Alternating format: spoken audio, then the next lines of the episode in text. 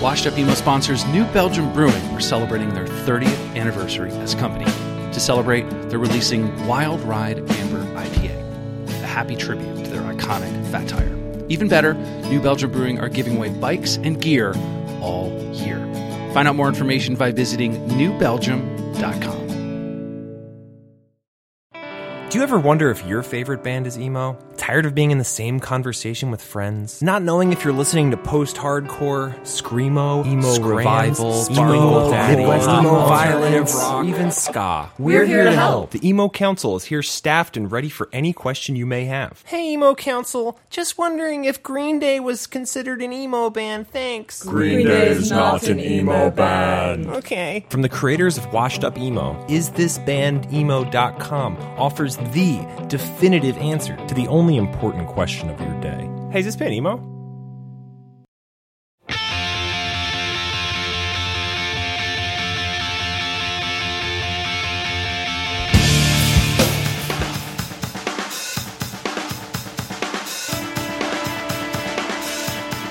Hello and welcome to episode 144 of the Washed Up Emo podcast. I am Tom Owen from washedupemo.com. Today we welcome Erik Ratensperger from the legendary Screamo band Jerome's Dream.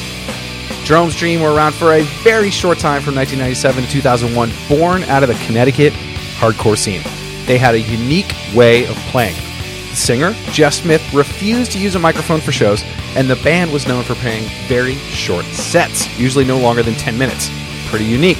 These guys are right alongside Pg.99, Orchid, Saetia in that early Screamo era. If you are unaware, it's well worth a dive into their career. Head on over to their site, jeromesdreamforever.com, and you can learn more about them and be ready for new music in 2019. Thank you to all the Patreon supporters. You make this podcast a reality. Patreon.com slash washed up emo. If you want to support, every dollar goes toward keeping this podcast afloat. Thank you, thank you. This is episode 144 of the Washed Up Emo podcast with Erik Ratensperger from Jerome's Dream.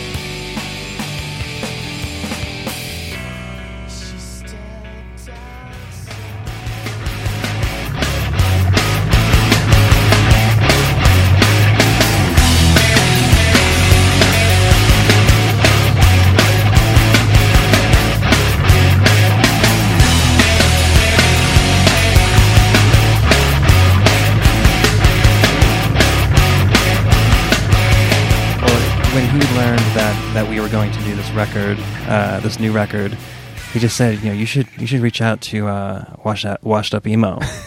Like, okay, cool, and, and you know, You had no idea what it was, right? I, I actually no, I, I I did not listen to it. I, I didn't know that it existed, but then I saw what you had created after you know ten years. You've you've amassed this archive of really important stuff, and you've spoken to a lot of really great artists over the the years, and uh, I think that's a really important thing to have because I feel like a lot of segments of punk rock haven't been properly archived, they haven't been properly uh, covered historically, and you know? before the sort of internet was the ease of our phone being available to do that. Yeah, yeah.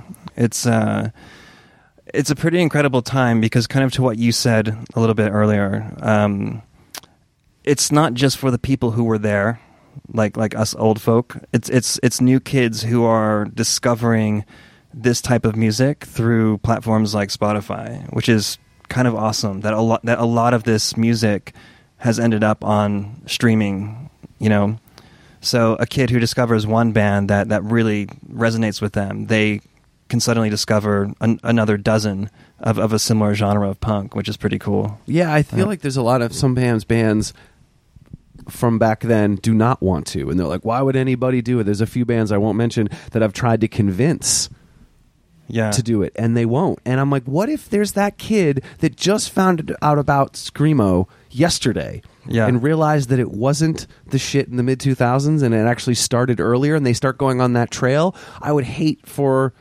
them to not be able to understand your band's part of it. And Yeah. if it's there, you can. Well, you know, I, I think that that's sort of a general mentality with a lot of old punks. You know, it's kind of like a, a purist attitude in a way, where it's like if it's if it's not gritty and if it's not uh, you know if it's not done for for the, the least amount of money and you know it's it's suddenly like not authentic. or it, it doesn't have the same weight as something does when you know you, you you scrap some some money together and put out a seven inch and I don't know. I, I've I've never really understood that that approach to uh, you know deeming w- w- what's authentic or inauthentic when it comes to intention and, and creating music you know underground music. Um, you know when we when we started our band when we were like 19 years old and it was like 97 we started you know we had no money. We had shitty equipment. How old Um, were you guys? well i think i was 19 when we started or maybe 18 19 jeff was just a year older than me nick was a year younger so he was like 18 maybe and you know we we didn't we didn't know what we were doing we didn't And you guys were in Connecticut at this time. we started in connecticut Where Yeah. in Connecticut? Uh, right outside of New Haven. Um, Nick's parents at the time they were in West Haven, and that's where we started. We actually set up our equipment in Nick's mother's house in the basement, and you know Jeff had this really shitty PV amp, of course solid state, and then he I don't know what Nick had. But their their guitars, you know, their inputs were loose, and of course the, the connections weren't great, and their guitars sounded like shit and you know i had a drum set that i i peeled off the the outer shell so it was just it was just a mangled beginner's drum set and that's actually what i played with throughout the whole time with jd was just this the first drum set my parents bought when i was 12 Wow. usually, usually people upgrade. yeah um not not at that time but but again like like you know when you when you're i think when you're younger and you're kind of in that mentality of um you know what your perspective is on on what's what what's pure or what's authentic when when it comes to uh I guess punk rock. You know, it's weird. It- It's it's been so long. I don't even know like what it what what any of that really means anymore. You know, when you compare back then, which is the late '90s, early 2000s, but but the late '90s in particular, you know, that time when things, it seemed like back then, in that very small sliver of time, there was a, a crop of bands that came out. There was a a really vibrant community of just you know DIY, DIY hardcore and um, kids from all over, you know, and the the fact that that these young people were able to string a community together through you know i mean those were the early days of the internet so there were like chat rooms and shit like that like Message like- boards. yeah message boards exactly or there were like the the zines that you would come across at a show you know or In, instant messenger. of course you know aol um and Rest that's in peace. What's that? Rest oh, in peace. Oh, yeah, yeah, yeah. um, of course, but it, it, it was it was pretty extraordinary to think about how how people successfully created this this very intact culture of bands and kids who who had distros who would show up to every show with their you know milk crates of records and and I mean that's how a lot of the music was discovered back then. You would see a show that had like a local opener and like you heard of some band that was coming through and everyone was excited for. But then, but then, you know, there would be some kid who had a distro that you would f- come across a record that you had no idea existed, and oh my god, they're from, you know, such and such place, and then you're thinking to yourself, holy shit, there, there's there's a punk scene there too, and and then if you start a band and then you contact them or you you somehow get a contact f- in the city that that band is from, and then you, you end up touring through that city, and then you end up meeting those other kids, and it's just, I mean, it kind of just was what it was back then. But to this day, I still find it so incredible that that was even the case. You know, wi- without Google Maps, without um, you know, uh, streaming like like with, without Spotify, you know, th- it was there was more of a hunt. There was more of a, a challenge to connect the dots. Talking about this stuff now in mm-hmm. 2018, it, it it blows my mind to think that we were even there. And I'm sure there are listeners who weren't, but there are also a lot who were. And and you make a really good point that we were there at a time where it was sort of on the brink of, of, of things changing because of technology. You know, and that's the other thing about punk. There was such a there's such an anti-technology angle to it, and I, I never even really understood that either. Because Wouldn't punk being like being ahead of everybody else and like doing something co- yeah, before? and, and and to me, a big component of punk rock is embracing change. Not, you know, a lot of people like to stay sort of in their. Uh, I mean, to say rut is negative, but in a way, it kind of was, and there was there was a reason why I, I personally stepped away from it for a good while because. I, at least my experience with it, especially the tail end of it, was that people weren't evolving. People weren't embracing change. People weren't I, I mean, and that's fine. It, it's it's it's you know you you could you could choose to to kind of keep things a certain way. But even even the band, you know, JD was was one that never really stood still. You know, both um, physically and and and, and sonically, it, it the, the the the aesthetics changed over time. I mean, people who are familiar with our ten inch it's a much different record compared to our last record we did, which was Presents, which was you know much different in sound. the the The approach was the same, and the intentions were the same, but it came out differently. And um, I think I've said this before in a, another well a chat that I had with Jeff and Nick in the band. Um, you know, if you listen to to Presents, in a way, the sound almost it, it's almost reflective of how we were kind of feeling about about it all. You know, kind of you know, it, it was very cynical in a way. And I think a lot of people kind of didn't like that, you know. But we didn't. We, I think for us to hold back or to try and keep us slotted in a particular sound, that's almost anti-punk rock. You know, it's like if you if you have a if you have like a thing you want to experiment with sonically or or, or you know re, you know structurally or whatever I think it's key to really answer to that, to not be held back by what you think people want to hear or how you should be, you know? So because it's not going to come off as authentic. Completely. And, and you're going to lose people because they're like oh i like the last record or i like this the first thing and it's all they could have been 16 and they broke up with somebody and that's when they heard it. But to take a journey with a band Yeah. i always feel bad for bands that got really popular yeah. and they had one record and they keep making music and sure maybe it's not as good. Sure maybe it's different. Mm-hmm. but if you were a fan you'd give it a shot you'd go to the show and it would be more about them as a band versus an album or a song Yeah, yeah, and it's it's funny that you mentioned that because it reminds me of a review that Jerome's Dream got from Heart Attack magazine, which was uh, Kent McClard's from Ebullition Records and uh, his his group over there west on West Coast. I think Goleta. Uh, when we put out Presents, which was our final record at the time, um, you know, it, they shat on it so hard. And the description i only remember this because someone sent it, sent it to me recently but i found it to be really ironic because it was very much that that that perspective on you know punk rock needs to be shitty. And if and it was kind of ironic too because the the person who reviewed it she said that that at one time our records were simple and shitty which is great but now they're overproduced and slick which I found to be incredibly ignorant because, for one, Kurt Ballou from Converge recorded it, and I hardly see him as slick, and I don't think he does anything overproduced. He's just as much of a punk as as as anyone out there, if not more.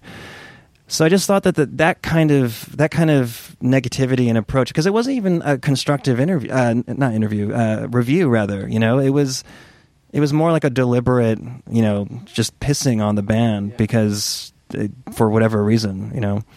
But anyways, I mean, not not not to not to be stuck on um, th- this negative angle of punk. I mean, there's obviously so many amazing, wonderful things about that time, and uh, you know. Well, I think it's an interesting time that I always like to. I, it was my favorite four or five years of music. Yeah, mine yes, too. I was in college. Yes, I had access to every record, and I went to shows and Yeah. went to Mac Rock and every festival I could. And and this uh, this, but this type of music, I feel like hit me more than others. Um, and I just think it, when you guys were starting out, what were some of those bands that you all connected on that you know because again it's it could be random shit because whenever Mm-hmm. i talk to some bands it's like they're not even you know rock records it was like we all loved blah blah blah and you're like what Oh, co- completely. and then when you got together it made Yeah, no, completely. And that's a really good question because I think when people li- listen to a band like Jerome's Dream, they, I think it's, I, I think it's easy to to assume that we listen to a lot of other chaotic hardcore bands, and we did, but it was weird. We were kind of discovering them. It was so strange because what we were doing, we didn't even really know what we were influenced by. I mean, we were listening to answer your question in a second. We were listening to a ton of different types of music. I mean, you know, on one side, you know, we're listening to a bunch of West Coast hardcore and bands like Angel Hair and Portraits of Past, uh, Honeywell, um, Volume Eleven, Gasp. I don't know where those guys are from. I think they're from West Coast. But then a lot of you know uh, southern or southeast hardcore from Florida, like Palatka and um, I Hate Myself and Reversal of Man, Assück, um, Early Grace there were so many bands from so many corners of the country and, and in that genre of, of DIY hardcore. But we were also listening to Jimmy World. We were listening to Piebald. We were listening to Sea and Cake and Don Cab and uh, Paul Newman, Trail of Dead. Um, I mean, uh, uh, my God, Shellac, uh, Brainiac. Um, you know, a bunch of uh, you know, just just the, the How- whole the whole spectrum. how did you find out about those all of them we, we talked Well, about it a little earlier yeah. but were there like was it like one record store that was like a where was like the epicenter because mine Yeah. was it was the college radio station I'd listened to growing up in, in Vermont and it would be friends telling me Yeah, yeah. I mean, it, for us in New Haven, Connecticut, there was a venue called the Tune Inn, and the Tune Inn was kind of the epicenter for underground music. Um, I it closed down years ago, but you know, they the, the, that was the venue who was putting on, um, you know, proper like like like. East Coast hardcore bands like uh, you know New York hardcore like Snapcase and Earth Crisis and all those types of bands, a bunch of straight edge hardcore bands, and uh, you know, God, I there, I, I can't even I can't even begin to, to to to list all the shows I've seen there. I mean, I saw Refused there with Dead Guy, and that was fucking that was one of the the sickest shows I've ever seen because that's when Refused was Refused, and that's when they first came to the states, I think. And I've never seen a band with that much energy just just floor the entire space. And by the way, Tune Inn is only like a 200 cap room, or it's like a 250 cap room.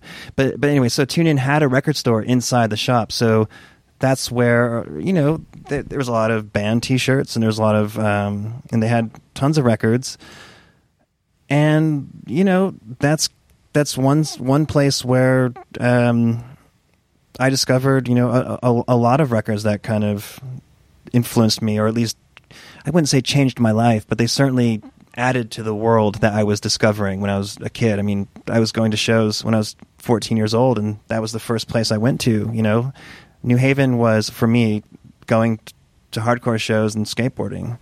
You know, I mean, what a great spot too. I mean, it was perfect because there were already hardcore bands from there.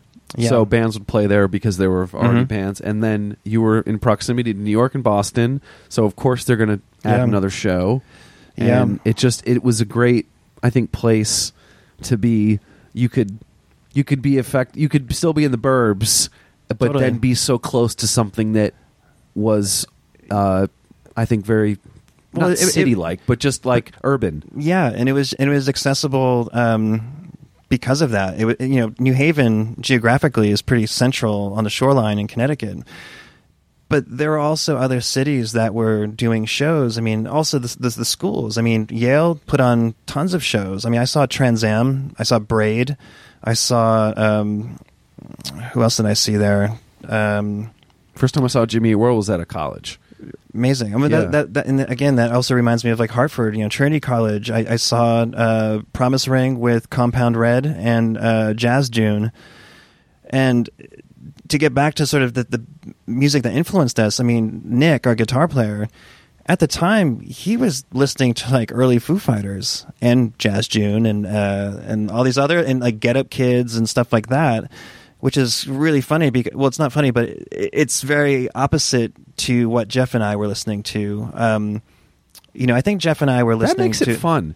well, it, it, it creates a unique, uh, not chemistry, but sometimes you just don't expect to come up with things. As at, so, you know, when you're with when you're with three people writing music and you're coming from these different angles, it is kind of amazing to see what comes out of that. And it sometimes it's it's things that you least expect. Yeah. Um, Well, that's person coming from this other perspective. If you all just listen to Assück and Reversal of Man, it'd be a pretty boring band. yeah, it would just it would just sound like another. Yeah. You know, I mean, Nothing wrong with that. No, but that's also the other thing about um, it- to fast forward to now. There is st- there are still bands who are making music like that, and I think it's really cool that that there are kids today who are tapping into their own version of that. But like you said earlier, there will never be another time like that very particular slice of uh, you know late '90s where it was kind of on the brink before things really changed. I, I like that you know Bleed American. It's, and I have a story about Jimmy World pre Bleed American. Um, I guess it was in '99, but um, I'll get back to th- that in a second. Um, but in terms of, I know we're kind of bouncing around a little bit, but in terms of like authenticity and intention when it comes to what's motivating this type of music. I mean, really, that should really motivate all all music, you know. But that's just simply not the case. And there's a lot of copycats, and there's a lot of people who are trying to tap into something, but they're just navigating. They're navigating it all wrong. And ultimately, what the result is is going to be something that just kind of comes up short because it's not theirs, you know. And I think that's really important for for people who are making or who are trying to tap into this this thing, you know, that uh, very like um, uninhibited, unhinged punk rock music.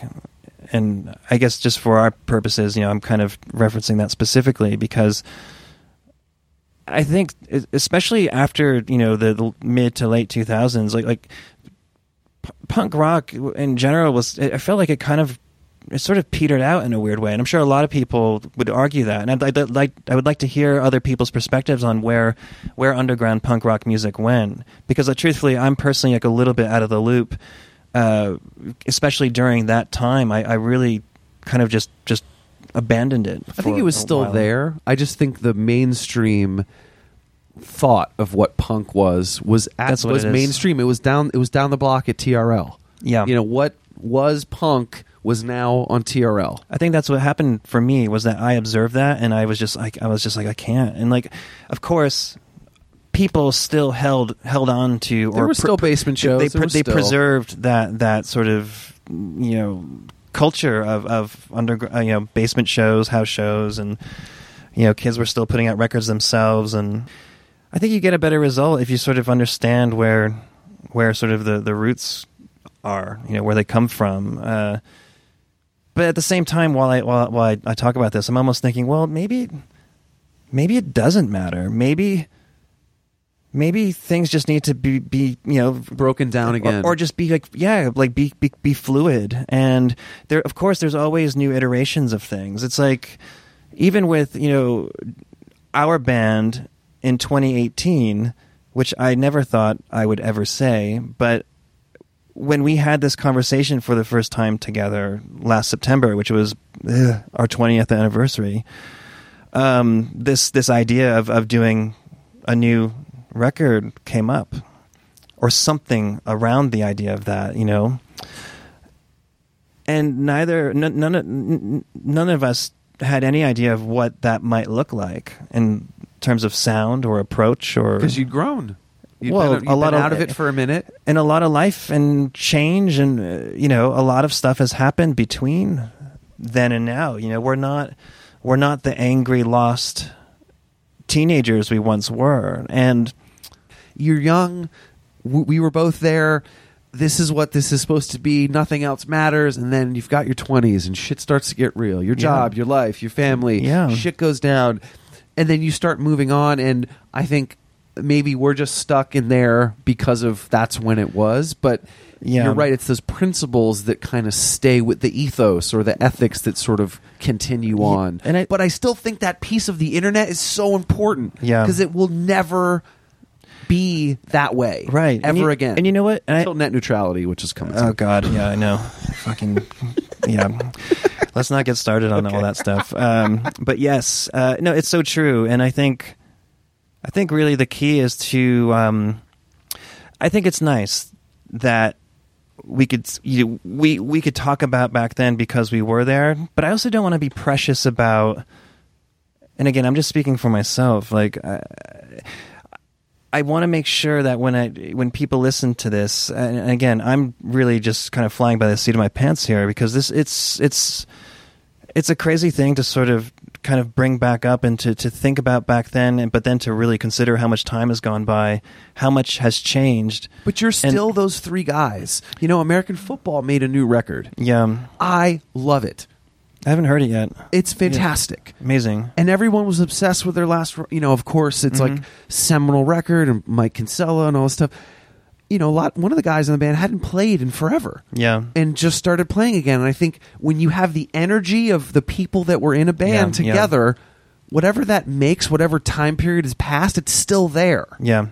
and it should still be i think cherished for what happened because you still you're able to you're healthy enough Yeah. you're friends with them you can make it again Yeah. that should be enough I agree. braid the same way braid got back together Yeah. did some new stuff it sounded different but you could tell it was still them so i still them. think Yeah. you guys together demoing it's still going to be you hundred percent, and um, I think that's why we're so excited for it to to, to do this. And uh, you know, we we haven't even kept in touch really since we broke up. wow So on Saturday, I'm actually going to see Nick, who played guitar for the first time in 17 years. That's oh you've one of the writing reasons. through the internet huh? had you been writing through the internet Well, yeah. I mean, uh, I don't know how. how, many, how have you been demoing So I don't know if, if many people know, but like, so I, I played drums in the band, um, but I wrote most of the music in JD, and I don't consider myself a guitar player, but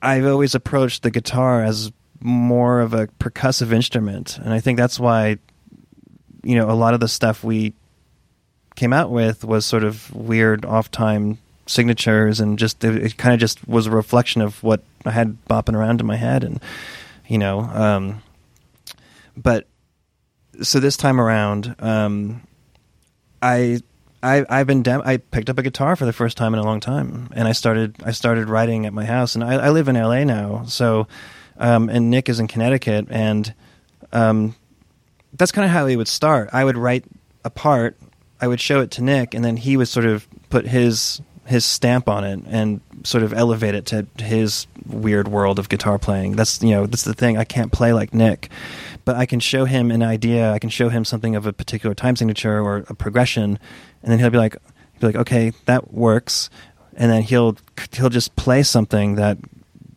blows my mind or throws me off and then it, and it, and it works you know? And it's that's that's that's why, one of the reasons why it works so well with with Jeff and Nick is what each of us bring to the table creates a very particular dynamic you know and there's really no ego involved either. Um, it, ego does not get in the way of, of creative process with us. And I think that's why it worked the way it did.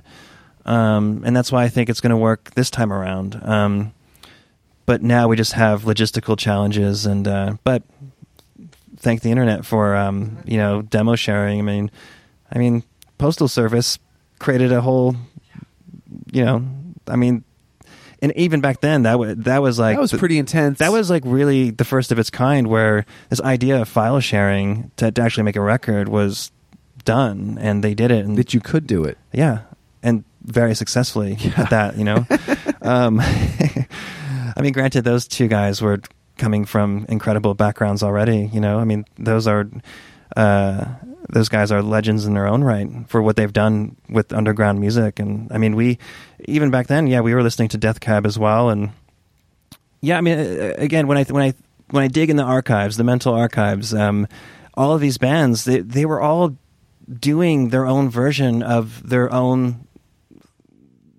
expression. You know, it was it was kind of cool to to have so many different types of subgenres of of punk rock or indie rock, whatever you want to call it.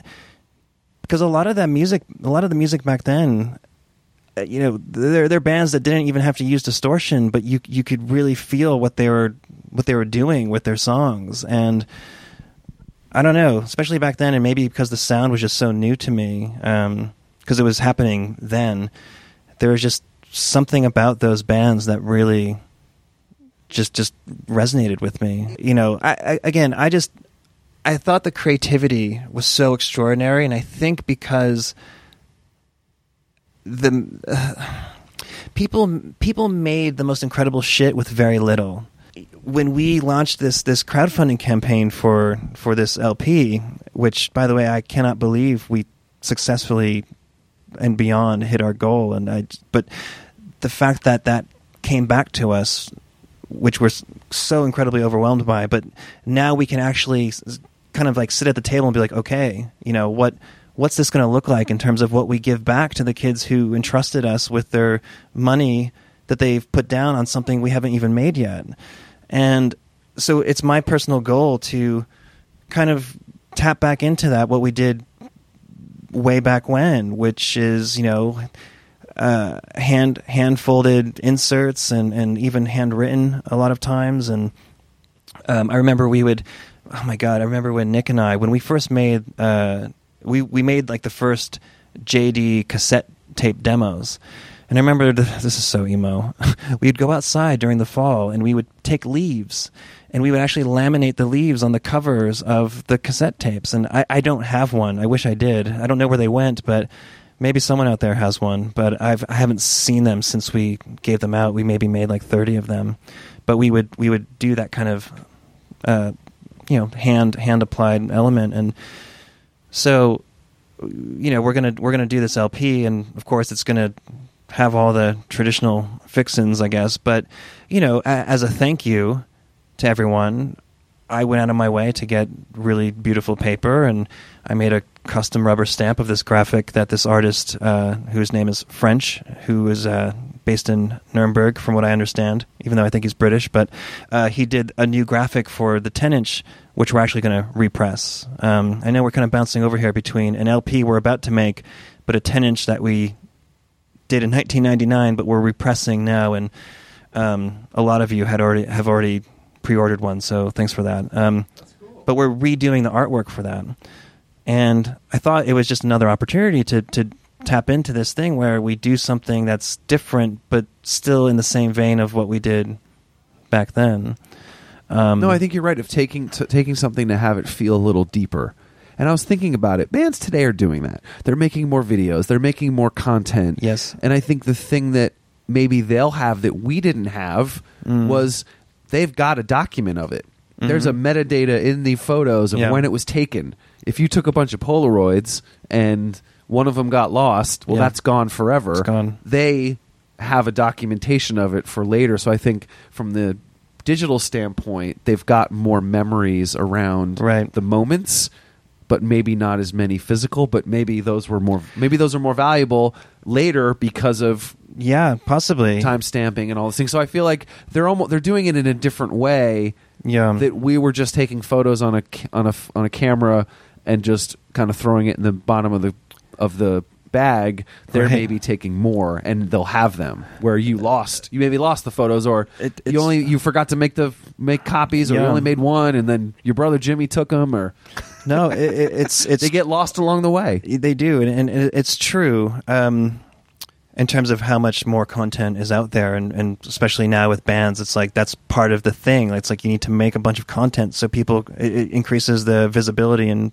chances of, of you being found, and also the hopefully appealing to someone. Because I feel like a lot of people, you know, they they do judge a book by its cover, you know, and I. Uh, of course, a, a good song is a good song, and it's undeniable. And if a band, if a band's music makes you feel a certain way, then you're not going to care what the cover looks like. But I think even if it's on a subconscious level, you're affected by the visuals that are paired with the music. And that could be a video. That could be a social It post. could be, it could that be could anything. It could be anything. So you only. It's funny. Bands then like you had one shot. Yeah. Scrolling through the distro. That's scroll- it. Rocking through Heart Attack. Mm-hmm. Or you're seeing you. Yeah.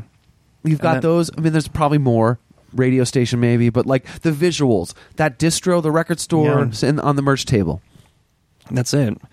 And I think in a way that that's kind of amazing. It, it gets back to what I was saying about, um, you know, that sort of inspiring real creativity. And again, the, the the visuals that people were doing, especially for back then, the types the, those types of records, you know, just.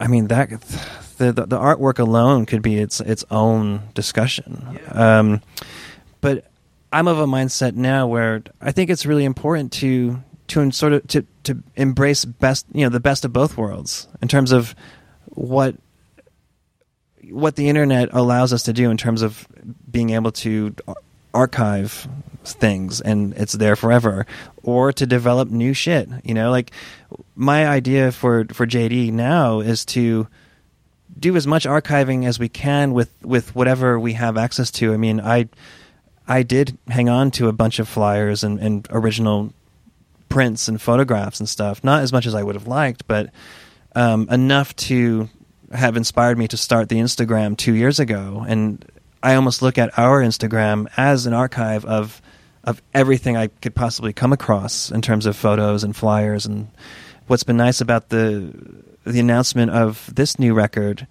is that people have been coming out of the woodwork sending more stuff, more flyers of shows that I completely forgot that we had played, and then then it it brings up all of these other memories of the you know the people that you interacted with and the like, oh bands oh that you met. I remember like- when we went to you know New Jersey that one time. and yeah, or, or like and- or like oh yeah, that Sioux Falls show was insane, and you know, or you know, I, it's countless. I still can't. I still can't believe there are flyers that are coming up. Like I, I, I can't believe how much we actually played back then. You know, like that's the other thing too. When you were a band back then, that's what you had to do was was tour and tour and tour and tour. That's just what you did. And these days, it was a big sacrifice. huge but it was almost at least for us it was that was all that mattered like like we had our first tour we had purchased a station wagon for 350 bucks and managed to do a full us tour Wow. granted there were some gaps in the country uh, but that was just because we booked it ourselves and uh, again that that the whole thing with uh, you know connecting the dots and, and stringing things together as best you can with with what little you have and What's funny? I was just talking to an intern, and he's in a band. Mm. And he's punk rock, like gets it, like super, like eh, from this ethic, DIY yeah, stuff. yeah yeah What he was telling me is, oh well, it's my job in the band to book the tour. So now I'm trying in a full U.S. tour on his own, no booking agent. Yeah. but he's he's doing the same things. Yes, it might be email, but he said he's like, oh, I've got a gap in this city, and I'm trying to talk to this Yeah. band, and it's those same connections. It's just, Yeah. it's Well- still just as hard. It, it is, and I, I think, I think what I what I took away from from my time back then, learning this stuff on the fly, just as your your intern is, it creates a certain it's- it creates a certain work ethic in you. It creates a it creates skills that you don't even know that you're developing at the time. You know, it's I mean, hard. It's scary. It, it, it's hard. It's overwhelming. Overwhelming's a better word. And and and it and I think a lot of people don't really have the they they don't find themselves having uh you know a reason to do stuff like that because people who do that are people who have these ambitions of taking their their art to a different place you know and y- you kind of have to do that you know you have to you kind of have to go all in to make it work the way it hopefully will work you know and you have uh, to think that you want You to have to think, that, that. that's going to to happen. that. I want to play that bigger venue the next time I get back to that city. Yeah, or or or or, or just connect with people who you know who you feel are sort of in a similar headspace as you. I mean, for us, it was about just being a part of a, a very special community. You know, when you kind of go go about the country thinking that other kids in different cities know about these bands that you know about, and even back then, it felt kind of sacred. You know, it felt like you were in on a secret that no one else knew. So when you were out out in the the real world you know, and you you were kind of looked at as like a, a weirdo or a nerd or a freak, you can at least have this thing in your pocket, knowing that there are other kids like you who were listening to similar music and were, you know, congregating at the same venues and, you know, blowing off, blowing off steam, whether it was, you know, being in in, in the audience or in, in in in the pit or whatever, or playing the music themselves, or you know, making a zine. Or And I think music in general, it doesn't matter what genre, but Yeah. if you go to a show and you see a guy and it's like a certain shirt, or you're at the same show and you saw him at the last show and now there's Yeah. another one, and you put the dots together, eh, you're probably going to be cool with them. And it doesn't Yeah. matter what genre it is. And I think you're right about that. Was my I knew that when I went to that punk rock venue, Yeah. who no matter who was playing, if there were people that got in there, Yeah. I could connect with them because I knew they weren't gonna. Yes, there's some stupid people. Of course, yes, they're everywhere. there's always drama. We're the positive show, but like you at least saw a kid and you're like, "Hey, man, I know you're really into that band. I saw you last week. Like, oh, cool. Oh, well, I'm going to this one. I'll see you then." Or Yeah. you weren't texting with them after, but you saw them in that environment. No, there's like a familiarity, over time, and and that's what happened with me and Nick. Actually, you know, Nick. Well, I found him at the same shows I was going to, and what's funny is that at the time I didn't really know he was a musician, or I really, I really didn't know he played guitar. It wasn't until I met Jeff at that record shop at the Tune Inn, who the guy working at the record shop, this guy Kyle, uh, Kyle Mullins, who was um, he was the second s- singer of that band Jasta 14.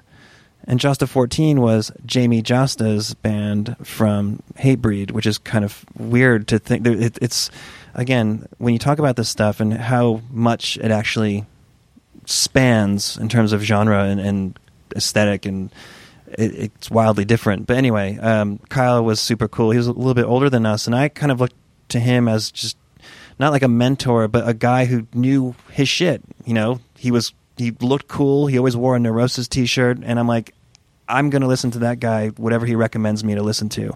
And I, I was in the record shop one day.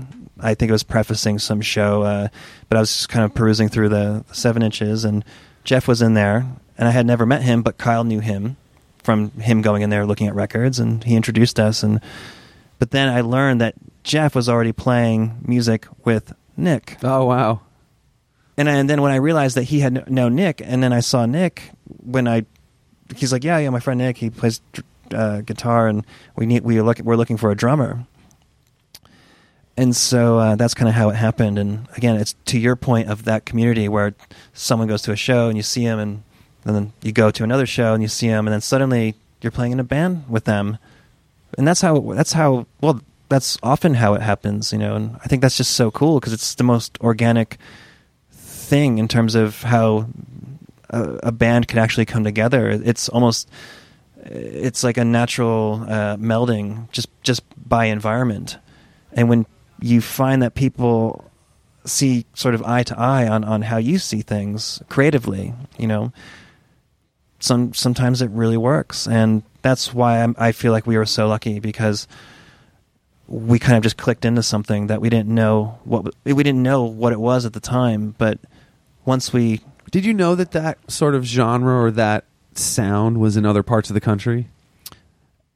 Not really. I mean, we knew uh, Uh, we knew about hardcore in general, you know, and punk rock, but in terms of what we were doing, not not really. We were kind of discovering other bands that were similar while we were doing it, and it kind of just blew this whole door like this, it just blew the doors wide open in terms of what we thought was possible in terms of connecting with these other types of bands and I it was we like encouragement, I bet too. We- we- like they're want- they're doing it in Florida. We, can do this this way. or- Totally. We wanted to know who these other people were. You know, I, I remember I first learned of Reversal of Man by listening to a mixtape.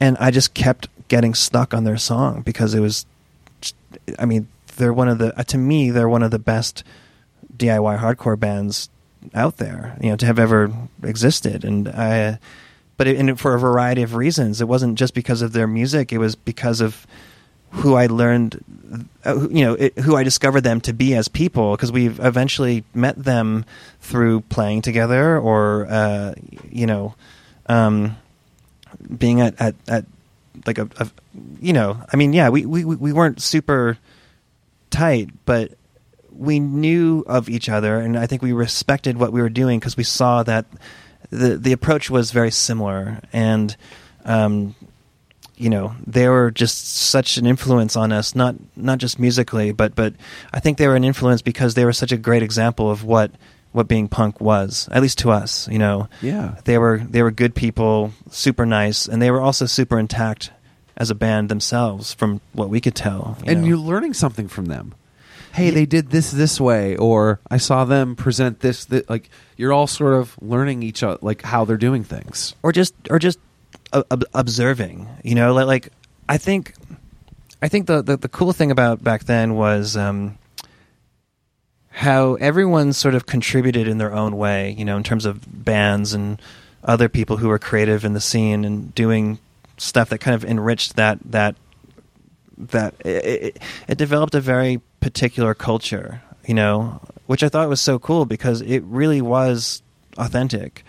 And like you said, you know, in, in in in groups, you know, there's always a shithead here and there, and but then again, you, know, you think about it, like m- uh, most of the people that I came across back then, they were really nice and just like decent kids, and I think they either came from like broken homes or were just, you know, some some they were going through something of their own struggle, you know, whether it was personal or or uh, family or uh, just who who knows? This thing everyone's story is different but for some reason these kids congregated to this particular culture.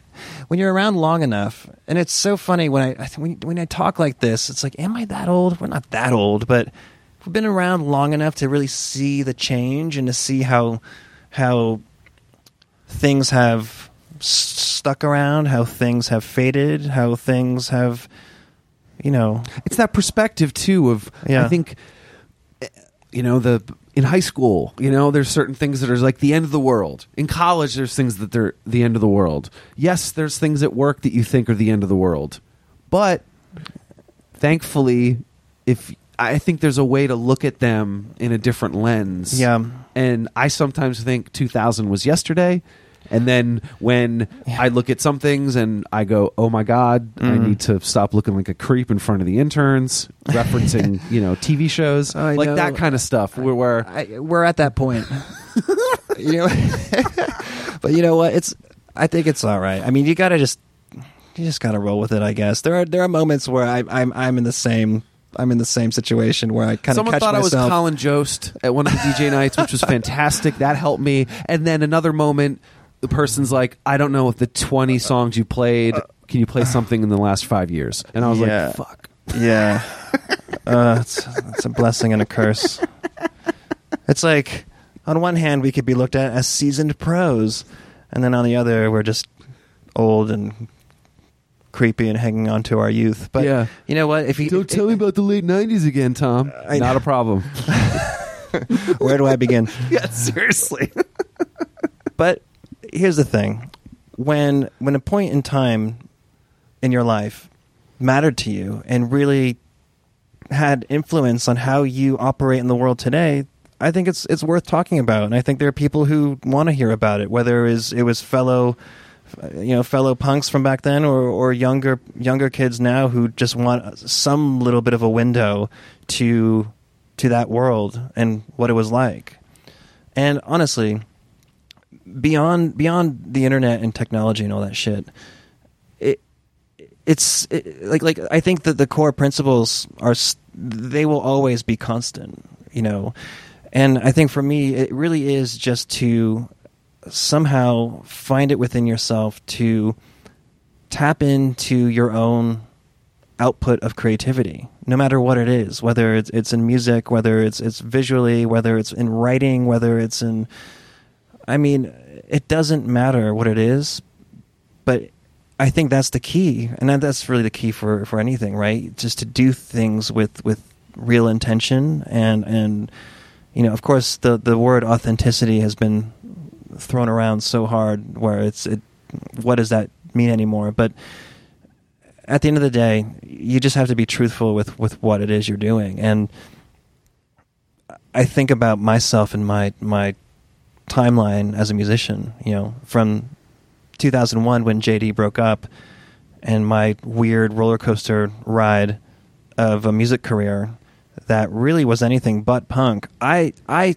employed or I, you know I applied my own work ethic and, and DIY principles to everything I, I did after JD, but the the world the worlds that I kind of became a part of as a musician were so much different from what I was used to when I was in a band when I was 19. And I kind of struggled struggled with that, you know, as like a, a, a kid in, steeped in punk rock who suddenly uh, had a, a record deal with a major label. And that was really weird for me to uh, not come to grips with, but it took me a while to figure out my my place in all that. And I think that might have been my own personal relationship with this idea of being, you know, signing to a major label as being, you know, anti punk rock, you know, and uh, but it, it was it was it was a weird ten plus years after the band when I tried to stick with music, but again in my own way, like I, I really wanted to do something wildly different, and it it never quite aligned, you know. So it's funny to fast forward to now, and here I am back to basics, and it feels fucking great, you know. But again, that comes that comes back to intention, and uh, But you're wanting to create. so- uh, You talked about the sort of the creative part, and that's what you wanted to do. And it's Yeah. with those two other guys and you Mhm. creating.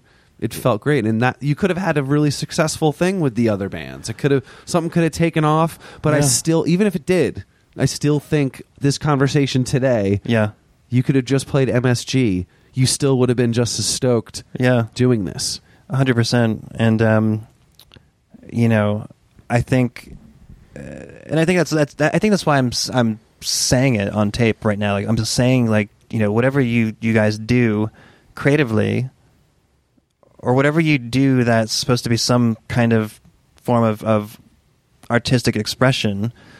Just make sure that you answer to yourself to make sure that what it is you're doing is is really kind of tapping into to whatever's going on inside you.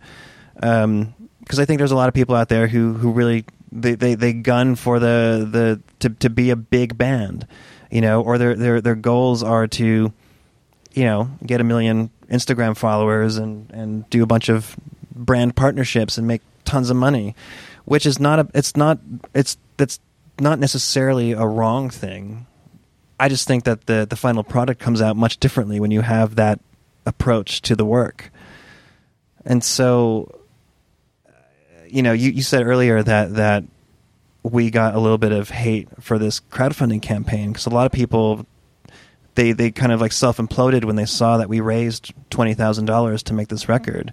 Well, it's funny. Little do they know that that's actually what it cost is to essentially make a record. You know, um, and mind you, that money that we raised, that's not just for a record. That's to actually press the record ourselves. That's to print our own merch. That's to fly from L.A. to New York to Connecticut to San Francisco. It's like we, you know, we're three. And that's what those people know. Like I think the haters, I think Yeah. they're jealous that you got it done in four days or whatever it was. Yeah, yeah. And w- are in a aren't a crappier band and Mm. don't have the work ethic. I think there's pieces of it that the crowdfunding part. If someone wants, I gave money to Jeremy Enigk for a record. Mm. It took two years. People were pissed and kind of complaining. Yeah. I.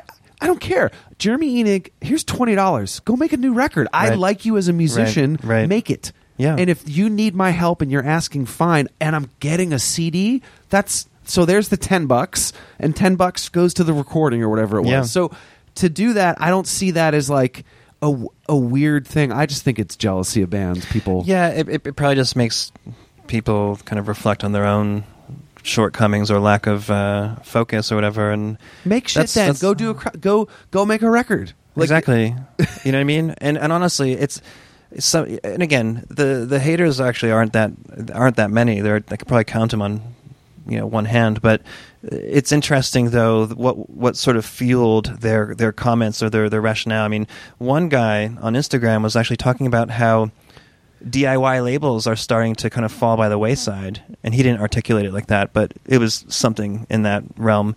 Uh, and I asked him, you know, I'm like, so are you are you mad at us because you think we're taking away from DIY record labels when in fact we are actually doing this ourselves? Like, you're are you telling us how to operate on our own terms? Like, it's contradictory. It, it's it's and it, that's the kind of shit that really an, uh, annoys me is is catching people in their contradiction contradictions. You know, they try to make these these bullshit arguments about you know what's punk, what's not punk, what's DIY, what's not DIY. It's like, dude, shut the fuck up. Like, why don't you make a record or why don't you do it your way? But please don't don't tell us how to. Now, if it got zero shit. dollars, if you did the crowdfunding and no one, then fine. Well, Well, shit, no one cares, or everyone wants us to, you know, do it another way. yeah, but it it was successful. There were enough people that said, "Here you go, Jeromes Dream. Right. I want some more music." this is an opportunity to not only sort of re reconnect the dots of of w- way back when when the shit was happening, but now there's there's even more opportunity for more engagement. And there is There's there- newer bands today. there there are newer bands today, and there there are kids who are you know ten, some fifteen years younger, or twenty years younger than us, but um, they're being drawn to it for probably similar reasons, and you know, even though we're a little bit older and we're not in the mix as like a, a you know a full time touring band, I still want to think that whatever contrib- contribution we're making n- this year or going into next whatever whatever whatever our presence is doing now i'm hoping that it gives some kind of access or window to what what it was like back then whether it's the shit that i post on social media or we just launched a website um, with with uh, an, uh, an archive page so basically i've taken uh, i've taken a lot of the the prints that i've just had in like envelopes and shoeboxes for years and you know i've just i've just photographed them with my phone, and that's how I that's how I get a digital file of them. I just I just try and take a decent photo with the phone and get it up online, just so they're preserved. You know, I mean, it, I think maybe eventually I'll I'll get them scanned officially, but you almost don't need to. Um, I'd like you to. okay, I'll s- I'll do that. Okay, great. I can- I can you do that the for me? scanner. Okay, thank you, thank you for that. Um, but yeah, you know, in terms of archiving this stuff, I mean, truthfully, my like bigger picture goal, I just I want to make I want to make like a proper documentary. You know, I want to like help facilitate whether it's whether someone's already like on the the cusp of of doing something like that. I really would like to, and it's a huge undertaking. On but- on the band or late nineties. No, the, the the culture as a whole, you know, and, and similar similar to what you've done. I mean, you've done you've you've been at this for almost a decade, you know, properly interviewing artists and, and, and musicians from from then, uh, from back then, and you know, you've kind of created your your your own uh, sort of historical documents. You know, whether it's a podcast or if it's your your book, which uh, is available on a. I don't know where it's available. Watch Anthologyofemo.com. Volume two coming soon. um, but it's these types of things that that you know people like yourself are doing that's really creating sort of a, a pathway to this stuff that mattered so much to so many people you know our age but but you know appropriately emo for uh you know for our purposes with with the, the podcast name uh emo means something entirely entirely different to people like you and myself versus people who now have had the definition of emo about 10, 10 times down the line, you know, a, a carbon copy of a carbon copy of what this idea of what emo actually is, you know. Um, I won't I won't name bands either, but I'm sure we, we could agree that, that some of the bands out there who've become popular but who are clearly just just they're just a carbon copy of and, and they know it. They have they I'm, and I'm sure back then they were they were those kids on the floor at the shows and but again it's a it's a timing thing too I guess and there's always going to be that I mean I, I think it happens with every genre Yeah. you know so It just, I mean, this word's obviously hated. I think screamo's got it worse than emo. yeah I've always joked about that. Like, well have you heard of skramz yes, So that's that was a new one for me. Like I, I kind of saw it pop up over the past couple of years, but I never knew that that that's Been around for a minute.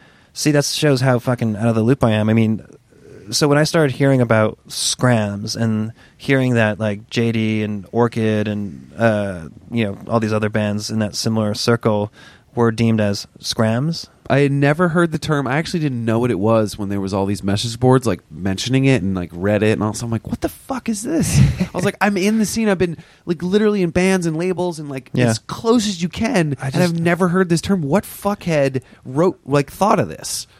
He's probably 22. you know, Bunch of fuckheads like we were at 22. exactly. And though I don't even know if we considered ourselves, uh, we never referenced ourselves as screamo. We always we always thought of ourselves to be a hardcore band.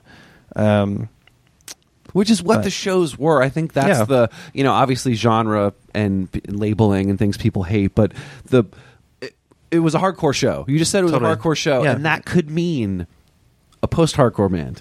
That could mean a straight edge hardcore band. That could mean Well- a screamo band. Like all those things in one show. Totally. All you had to do was say hardcore show. Well, you know, speaking of like post-hardcore, would you would say Shift is deemed as post-hardcore, right? Yeah. It's like you have Shift and you have like Quicksand.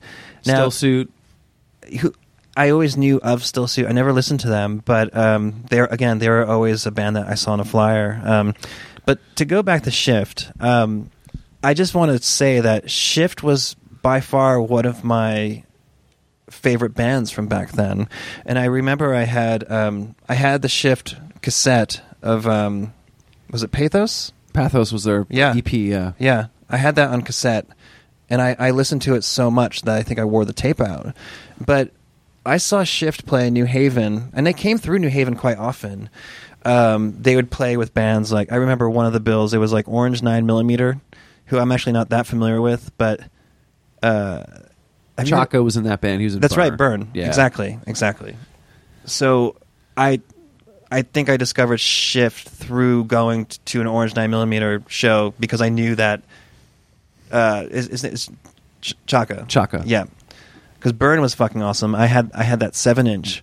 Um, but Shift blew my mind because for one, they, I thought they were amazing live, and they just had such an energy. But also that that, that the sound, you know, that that post hardcore sound. I guess I mean it's just so different at the time, It totally was. and I just thought they were amazing. And then Spacesuit came out, but then they signed to they signed to a major, Columbia. and uh, in '97. which is that almost seems like too early. And I think for that for them signing to Columbia was too early for them. I don't think they should have signed, and I also don't think they should have called the record "Get Rich." Get in.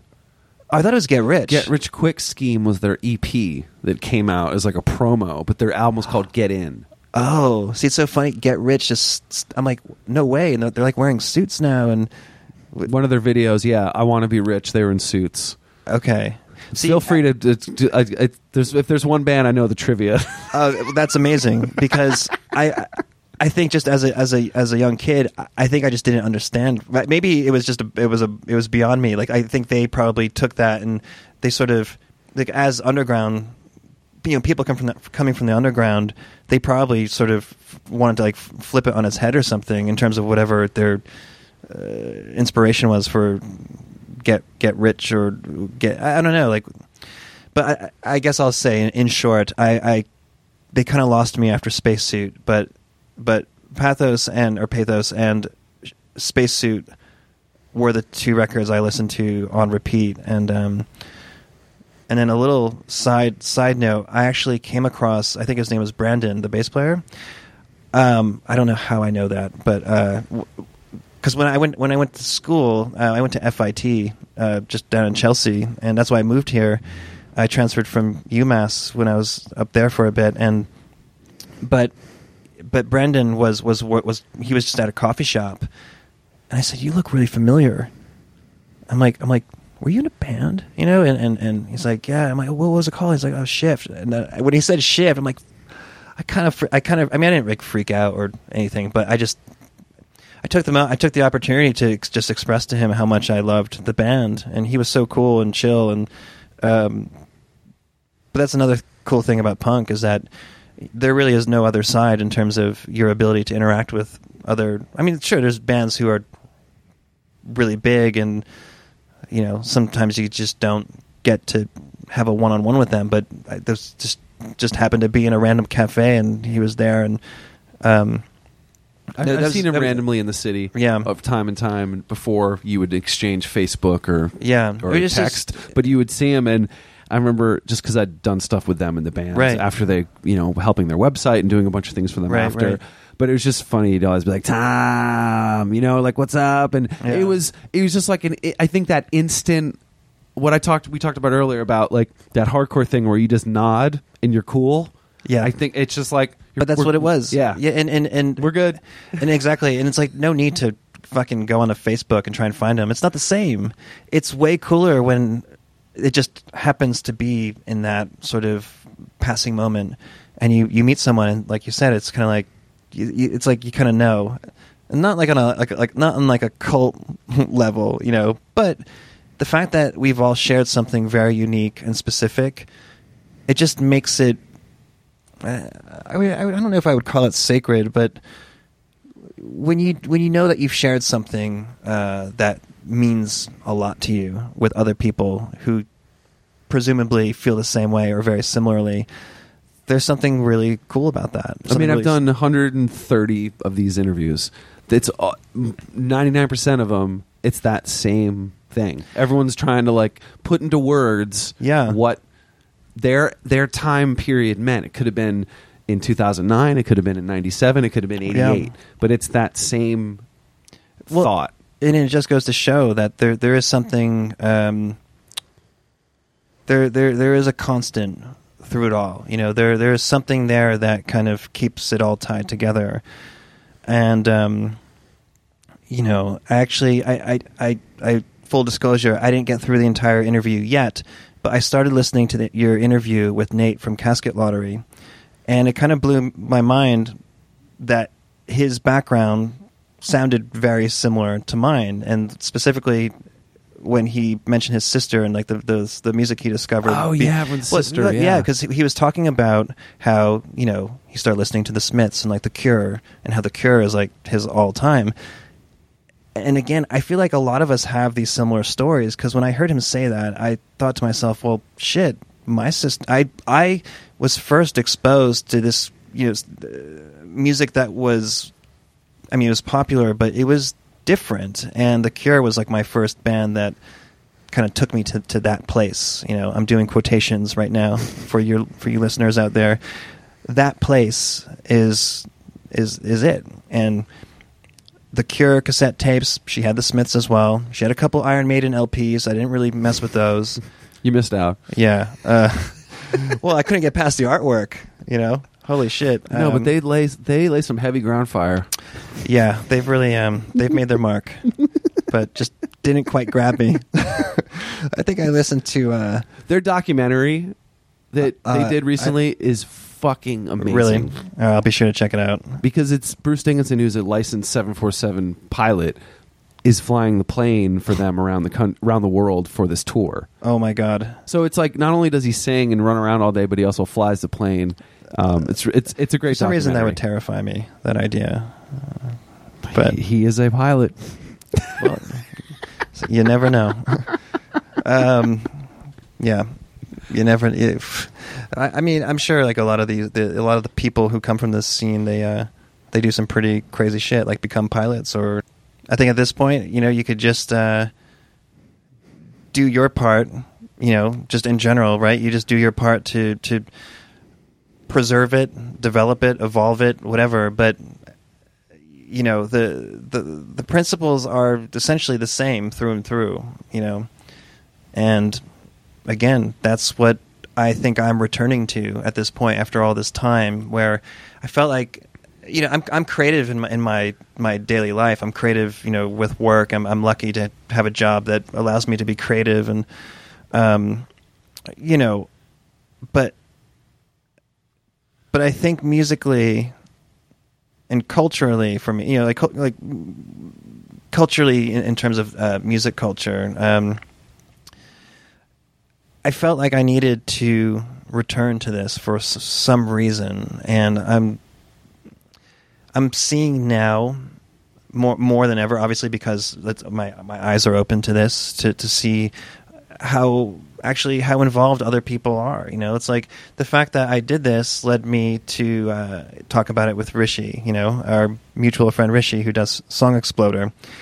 He mentioned Tom to me that he had this podcast who's who's archiving the sort of the the timeline of of this particular genre of punk and recommended you know me to get in touch with you and again that's that type of dot connecting that happens within this this community of people who again quotations know uh, about this stuff.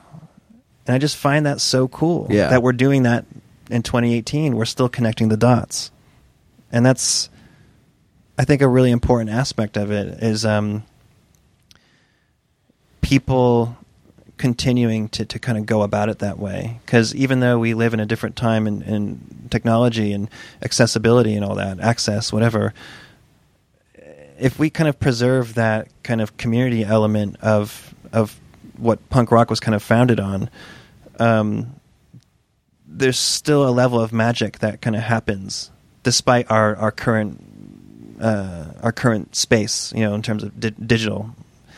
Um, and again, that kind of goes back to about six hours ago when we were talking about um, that element of uh, that sort of tactile element of engaging with something or, or something that you know was was was handled by someone else that cares about this shit as much as you do. And that kind of remi- reminds me of, of again get, getting back to packaging and record la- like records um, certain record labels I'll, I'll mention one just for the archives this this one re- record label that I was in love with back then was Witching Hour Records, which which was founded by this guy Chris Williams, who I think is still he's doing visual art now, but I've lost touch with him. But before we even did a record, or we did two records with uh, with him, one was the Orchid Skull Split, uh, ten inch, and then we did a, a, a split five inch with Book of Dead Names. Um, the first record we discovered of his that he put out was the Orchid Pig Destroyer split seven inch, and the packaging was just so cool. It was hand silk screened, and there was like some kind of like handwritten element to it, or was hand numbered or something, and that really intrigued me as a young kid discovering punk. I, I that's that I thought, fuck, that'd be so cool to start a band and. I think we had already started the band, but that'd be cool to do a record with that guy because he has this point of view and he's so creative in how he does it. And it's like not setting a, a deliberate example for younger punks to follow because I think they almost they sort of uh, inherently know what's involved or what what makes it punk. But, But to, it- but to kind of uphold those principles of of, of uh, a DIY approach or you know a personalized approach because everything that's digital it's hard to personalize that right and I think both can coexist. It's just how you structure it, you know. It's like if you have a if you, have cool content on your Instagram, cool, that's great. But if you can do something a little extra by, you know, making uh, like making a zine or or or doing a handwritten note to every person who orders a record or a T-shirt from you, or because even if you're not in a band who who makes that stuff, the recipient of those types of things that that can change how you feel and interpret like a, an interaction you know because i think they are becoming less and less common uh, especially in the music space because everything's just like you know churn out as much as you can throw it throw, throw it at the wall and see what sticks um but yeah That's cool. so Nice. but it, uh, w- one more thing Yeah. about uh, you know, I was just thinking about Jimmy Eat World. I'll never forget on our first tour, we had reached the West Coast for the first time in that three hundred and fifty dollars station wagon I mentioned earlier. So we roll up to this venue um, in San Diego. I cannot. The name escapes me, but if someone is listening and they know where I'm talking about, leave it in the comments section.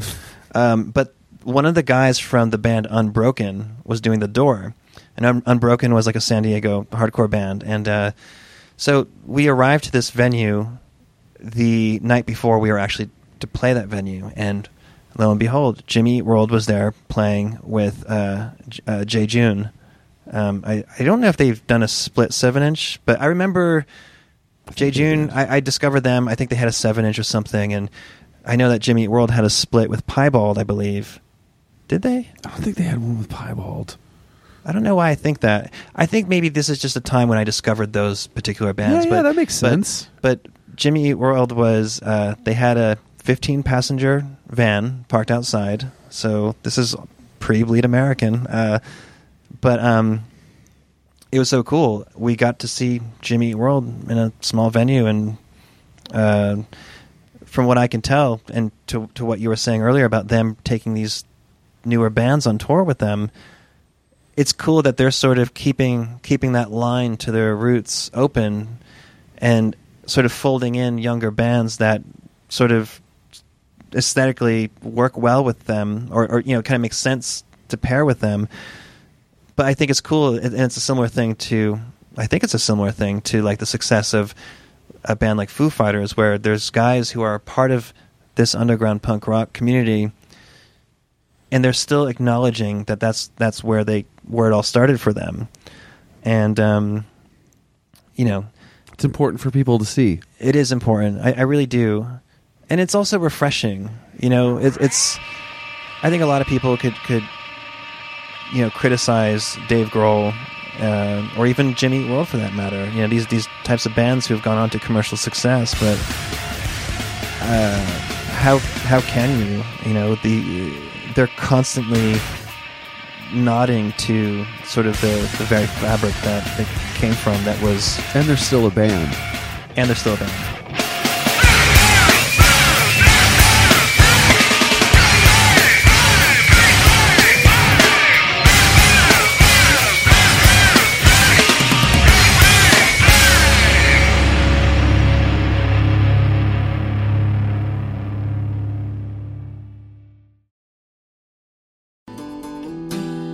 Hello, Washed Up Emo fans. Thank you for listening to this podcast over the last nine plus years, or if it's your first time, welcome. It has flown by, and I appreciate each and every one of you for listening. And for this current episode you're about to hear, I do have a favor of you. I have some books out right now called Anthology of Emo, and Volume 2 was released last fall. I really think you'll dig it if you haven't heard of them. It features guests from the podcast, including Jim Adkins from Jimmy World, Chris Conley from Saves the Day, Travis Shettel from Piebald, and Jon Bunch from Sensefield. I've also reprinted Volume 1 so you can order both. Check out the DIY publishing at anthologyofemo.com.